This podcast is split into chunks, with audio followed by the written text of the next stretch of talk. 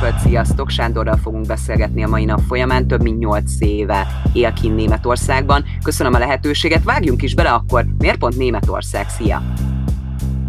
Erről körülbelül két óra tudnék egyfolytában megszakítás nélkül beszélni, de most csak a fő pontokat mondom el gyorsan. Gyerekkoromban édesanyám eldöntötte, hogy német nyelvet fogok tanulni az iskolában, és nem angolt akkor ő még nem tudta, hogy ennek milyen következményei lesznek, mondjuk 20-25 év múlva, de akkor az volt a narratíva, hogy a ilyen műszaki érdeklődésű voltam, és hogy a német nyelv az ugye a gépészet, meg a műszaki e, tudományokban az egy eléggé elterjedt, és térségünkben is egy általánosan használt e, nyelv. Most ezt már én tettem hozzá, ezt az okot, és e, Hát angolul is tudok, de az csak hebrencselem, szóval azt nem, nem tanultam soha. Ami rám ragadt a feliratos filmekből, számítógépről, már mondta egy nyelvtanár utasom, én telekocsizok is elég sokat, hogy hát ő úgy látja, hogy angolból megvan az alapfokú szóbelim, nyelvtudásom, csak annyi a tennivaló, hogy el kell menni azért nyelvvizsgára és megcsinálni zárója bezárva. Ö, hát, hogy miért pont Németország? Hát ennek nagyon-nagyon sok réteg gű okai vannak. Első körben azért, mert közel van. Mhm. Második körben azért, mert kulturálisan, gazdaságilag, történelmileg, meg még pszichológiailag is a legközelebb hozzánk eső olyan európai, illetve világszintű gazdasági hatalom, aminek mi is sajnos a függvényei vagyunk 500 éve magyarok, de nem csak mi magyarok, hanem az egész Nyugat-Balkán és egész Közép-Kelet-Európa. Volt egy időszak, amikor az oroszokhoz tartoztunk 40 évig, tehát senki nem sírja vissza, de a maradék 560 évet a német gazdasági térséghez tartozóan töltöttük el, és és az a helyzet, hogy ez a közeljövőben is így lesz. És most a Brexit után meg még inkább megnőtt a német és per vagy francia befolyás az Európai Unióban. Lényegében az Európai Unió az a Németország, amit annak idején a, a porosz uralkodók, meg a hát még a nemzeti szocialista Németország is Európának megálmodott, csak hát nem úgy alakult ez ki, ahogy ők azt eltervezték, hanem szerencsére békés keretek között, és Juska Fischernek van az a mondása, hogy Németország a világnak túl kicsi, Európának viszont túl nagy. És ebben van rengeteg igazság. És nekünk közép-kelet-európában a Baltikumtól a görögökig, lényegében, hogy miért Németország egyrészt közel van. Ha az ember Münchenbe elmegy, 6-7 órát ül autóban, azt ki lehet bírni még Google is. Arról nem is beszélve, hogy Ausztria a szomszédunk, és ott is németül beszélnek, bár én őket nem értem, valamilyen, hát eléggé sajátos osztrák dialektusban nyomják. Erre is kitérhetünk, hogy milyen dialektusokkal találkoztam, és hogy ez milyen hatással volt a nyelvtudásomra. De most térjünk át, a, most visszaadom a szót. A kérdésem az lenne, hogy ugye nagyon sok esetben nagyon fontos, hogyha valaki elmozdul külföldre. Említetted ugye, hogy a német nyelv volt, amit kezdtél tanulni, de mégis hogy érzed, hogy milyen szintű nyelvtudással mentél ki, és mennyire tudtál érvényesülni azzal a szintű nyelvtudással? Nálam ez úgy alakult, hogy nekem a pályaválasztásom az egy vakvágánynak sikerült, és én egy olyan is középiskolába kerültem el, ahol én négy évig franciául tanultam, bár már most azt mondom, hogy hát nem, nem jártam vele rosszul, mert a Brexit után a német és a francia lesz a legfontosabb az unióban, hogy visszautaljak, de hát ugye nyilván ezt 25 éve nem lehetett tudni. És az idő alatt a németet nem tanultam, és az úgy felejtődött is. Viszont például a főiskolán visszatértem a német nyelvre, és igazából ott az ottani nyelvtudás, vagy nyelvoktatás senki nem vette komolyan. A nyelvvizsgát, illetve annak a hiányát viszont annál inkább. Úgyhogy lényegében nekem volt egy alapfokú cím, nyelvvizsgám, amivel kijöttem külföldre, ez 2008-ban volt, É, és mint kiderült, az teljesen, majd erről is részleteiben beszélünk, hogy mégis milyen körülmények között valósult ez meg. De én azt vettem észre, hogy a nyelvtani alapok, ha megvannak, és nekem megvoltak általános iskolából, mert nyelvtagozatos iskolába jártam, noha nemzetiségileg nem vagyok német, meg a családomban se senki. Én Kelet-Magyarországról jövök, ahol ugye a német nemzetiség az kevésbé reprezentált, és így a nemzetiségi, meg a kétnyelvű iskolák is ritkábbak. És hát az az alapfokú C nyelvtudás, ez nekem személy szerint elég volt. Az első két-három hónapban, amikor is elsajátítottam azt a nyelvet, ahogy az egyébként orosz főnökeim németül egymás között beszéltek, meg hát velünk beszéltek, és ott az a néhány tucat szófordulat, ami arra elég volt, hogy megértessem magam egyértelműen,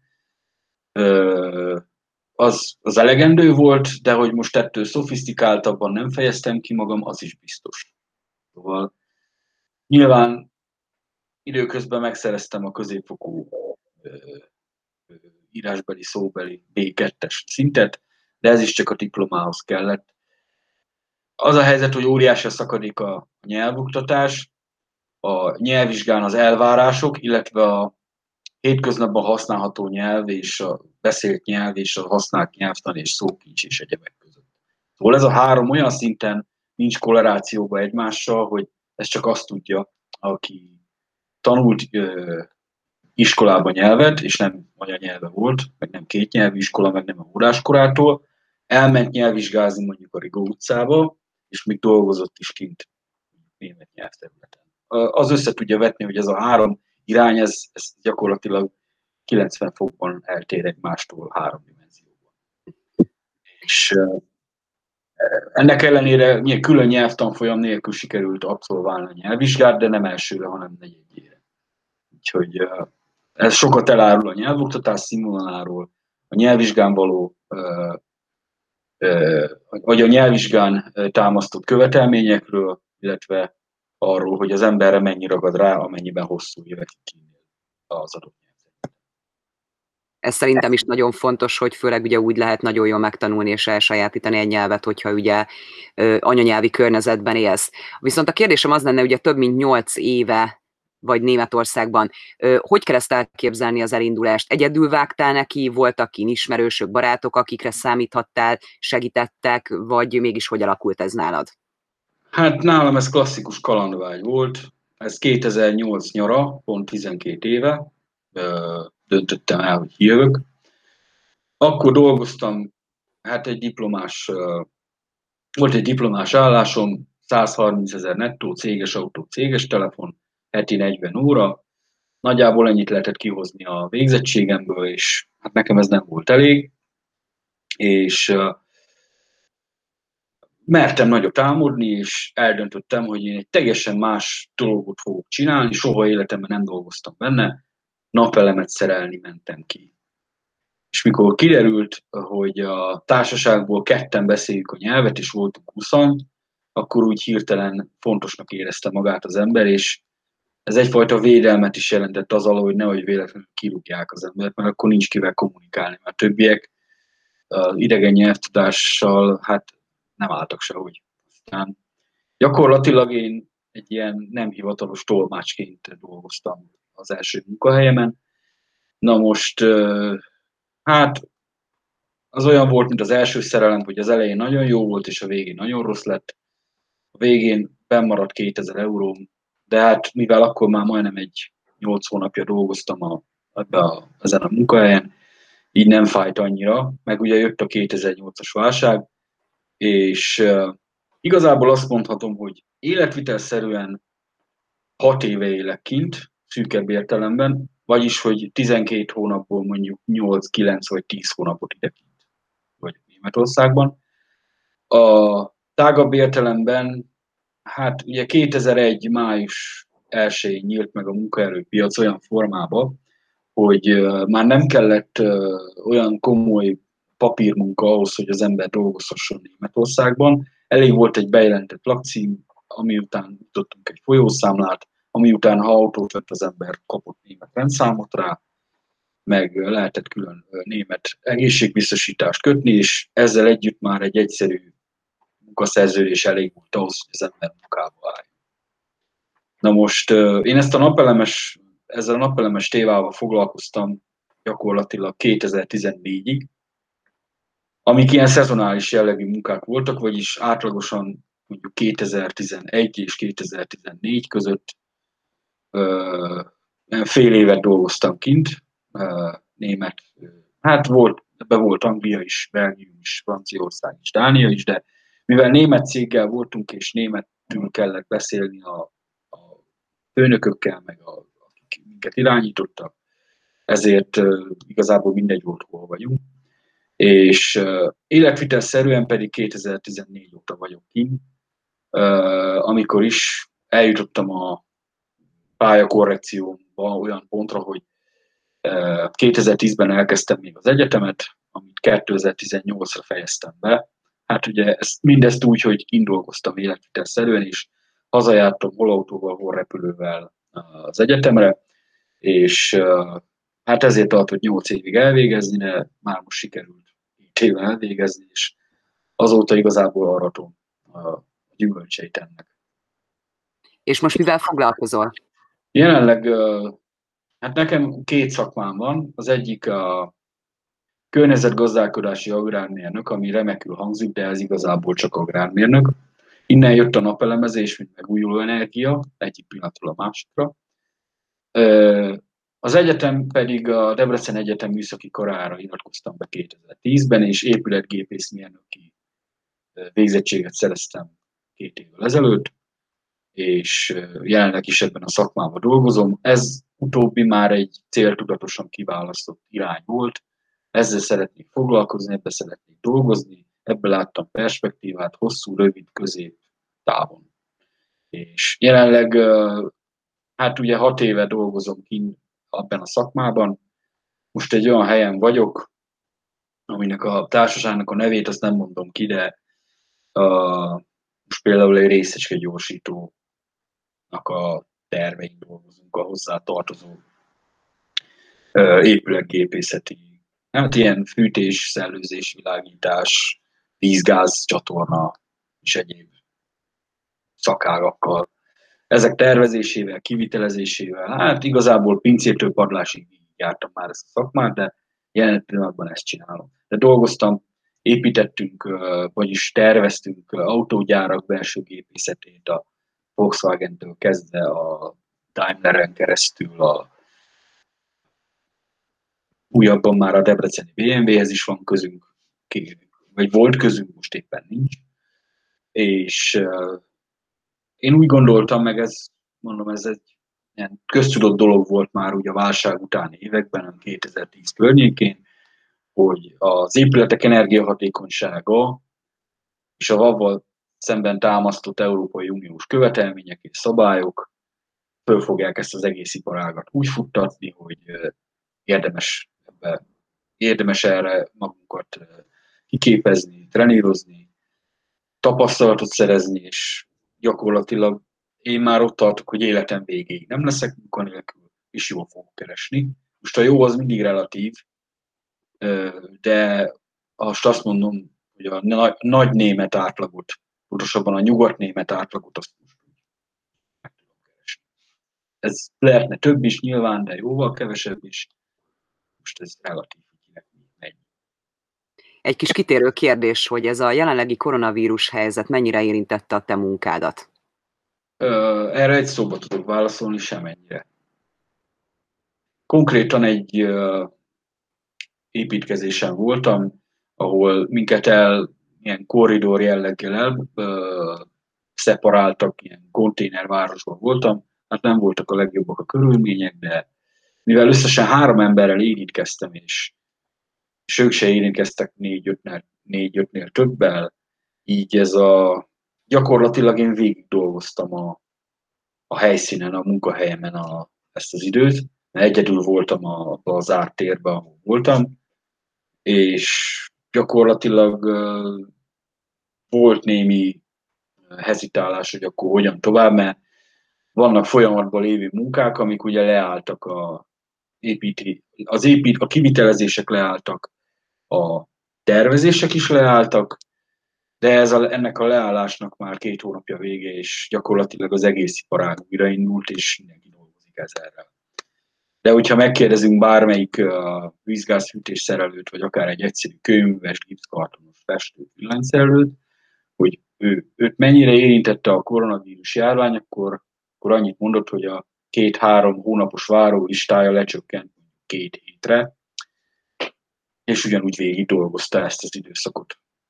Most ennek ez ilyen, hogy mondjam, ez ilyen sajátossága ennek a, az iparágnak, mint például az egészségügyi dolgozók sem mehettek szabadságra ez idő alatt, vagy mondjuk a különböző futárcégek, meg, hát nem csak vesztesei vannak, hanem nyertesei is a koronavírus járványnak gazdasági értelemben, de összességében azt látom, hogy az, hogyha mindenkinek rossz, az igazából senkinek se jó. Még annak se, aki, ebb, aki ezt megúszta. Úgyhogy erre ennyit tudok válaszolni.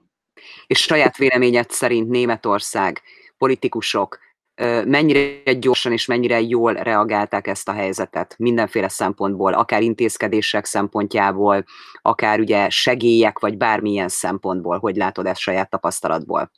Hát összetett a kérdés. Ugye első blikra annyit tudok mondani, hogy ha fertőzöttekben és halottakban számoljuk, akkor azt kell mondjam, hogy mind Németország, mind a német nyelvterület, mind Közép-Kelet-Európa megbuszta. Mert szerencséje volt, mert időben lépte meg azokat a dolgokat, amiket például az USA-ban mai napig se sikerült.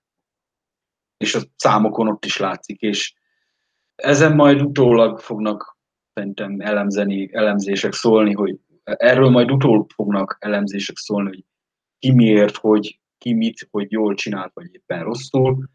Svédeknél például nem jött be a nyájújításos politika, ez gyönyörűen látszik a halottak, fertőzöttek számán, viszont nem állt földbe úgy a gazdaságuk, mint például rajtuk kívül mindenkinek Európában. Ott nem voltak ilyen bezárások, olyan szinten nem állt le úgy az élet, csak hát a svédek elfelejtették, hogy attól, hogy ők nem állnak le, ha viszont körülöttük mindenki leáll, akkor lényegében egy cipőbe járnak és egy hajóba leveznek. Mert hát a globális gazdaság az már csak ilyen. Úgyhogy most, hogy a, a politikusok az, hogy a járványból politikát csinálnak, szerintem ez nem újdonság, mert manapság mindenből politikát csinálnak egy egy kiskutyás fényképtől kezdve a minden. Most az, hogy most pont a járványból, meg ezekből a komoly dolgokból is politikát, politikai tőkét próbálnak kovácsolni, ez, ez senki nem lepődik Viszont az tény, hogy szerintem a, most mondok két apró számadatot, ugye én Észak-Rajna Vesztfáliába vagyok földrajzilag, és hát ez egy elég népes tartomány, ez 15-6 milliós lakosságú, és a szomszédban van Hollandia. Most Hollandia egy önálló entitás Európán belül, de ha mondjuk ezt a tartományt, ahol most vagyok, és nem az egész Németország, hasonlítom Hollandiához, akkor a, a számok arról szólnak, hogy mondjuk Észak-Rajna Vesztfáliában volt 40 ezer fertőzött, és ebből meghaltak 8-9 ezeren. Oh, bocsánat, ugye vagyok. Egész Németországban haltak meg 9 ezeren.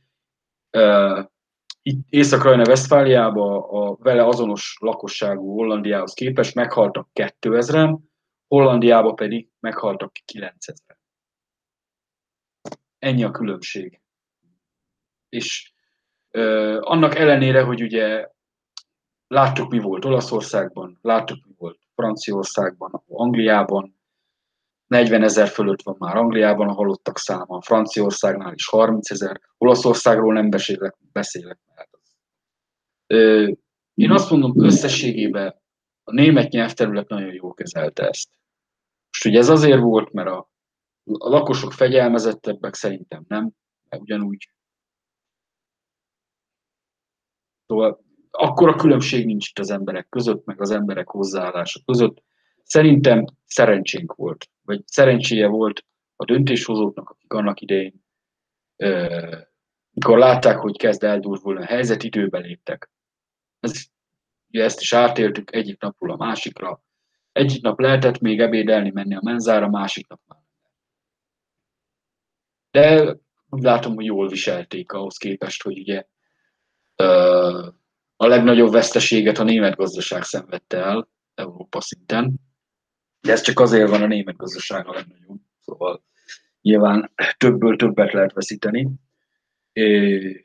Ezt lehet akár munkanélküliekben, akár abszolút számokban, akár gazdasági növekedésben. Tök mindegy, miben mérjük. Én azt látom, hogy a gazdasági visszaesés az Európa összes országát sújtotta, pontosabban Nyugat-Európa összes országát, és mivel a kelet is tőlük függ meg Közép-Európa is, ezért gyakorlatilag egész Európát. Viszont az eléggé látványos, hogy a fertőzöttek száma és a halottak száma az, az milyen. Gyakorlatilag egy nagyságrendi különbség van a, mondjuk egy Németország és egy Franciaország között. Igen, de köszönöm szépen, mert ezt ugye, ez egy nagyon fontos rész, hogy ki hogy éri meg ezeket a dolgokat, és ugye saját tapasztalatból, hogy hogy látja, de ez nagyon jó, köszönöm, hogy ezt megosztottad velünk. Viszont lenne egy olyan kérdésem, hogy hogy látod Németországot? hogy mennyire kedvelt a magyarok számára, és nem utazás szempontjából, hanem akár életvitelszerűen ott élni. Van-e ezzel kapcsolatban tapasztalatod? Hát, amennyiben a volt kelet-német területekről beszélünk, az ugyanolyan, mint hogyha otthon lennénk csak németül beszélnek az emberek. De ugyanazokból az anyagokból építkeztek, ugyanúgy panelházak vannak, és pont annyi a különbség a volt kelet-német területek között, a kelet-német területek és a nyugat-német területek között, mint 30 évvel ezelőtt, amikor ledöntötték a Berlin.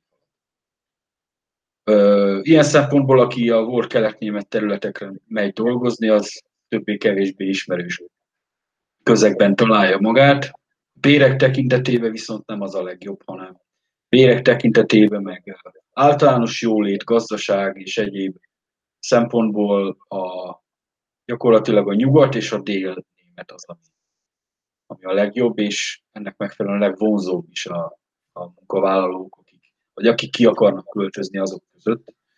Dél-Németországban jellemzően inkább a vagy inkább délnémet, München környéke, Stuttgart környéke, Nürnberg, ez a, ez a jellemző, ahol több, legalábbis én úgy gondolom, hogy mint a több magyar lenne, egész egyszerűen azért, mert az 6-7-8 óra autózással Magyarországon sem érhető, és nem kell kitlapni, hanem nagyon sokan csinálják azt, én is csináltam egy ideig, hogy ledolgoznak egy hetet, majd hazamennek ez ugyanaz, mint ha Ausztriából járnának haza, csak három órával tovább kell, többet kell autózni.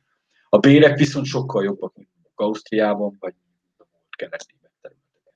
A legjobb egyébként itt a holland határ mellett az egykori német iparvidék, Rúrvidék, Szárvidék, Frankfurt környéke, illetve a Baden-Württemberg és Bajorországnak a München környéki része, déli része, hát lényegében a bérek is itt a legmagasabbak, a munka ide jönnek a legtöbben, és itt is keresnek a legjobban.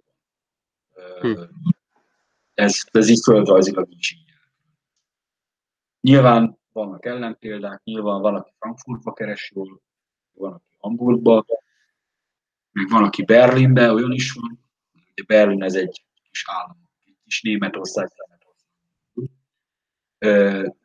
de összességében én azt látom, hogy ha úgy teszik fel a kérdést, hogy most Németország miért jobb, egyszerűen azért, mert jobb az élet, és jobbak a bérek általánosságban, mint mondjuk Ausztriában. Mert... Zárjuk is akkor ezzel az első részt, és hamarosan akkor folytatjuk, mert szeretnék akkor visszatérni. Elég sok kérdésem van a te életeddel kapcsolatban még, és köszönöm szépen akkor ezt a részt, és folytatjuk akkor. Szia, szia! Hello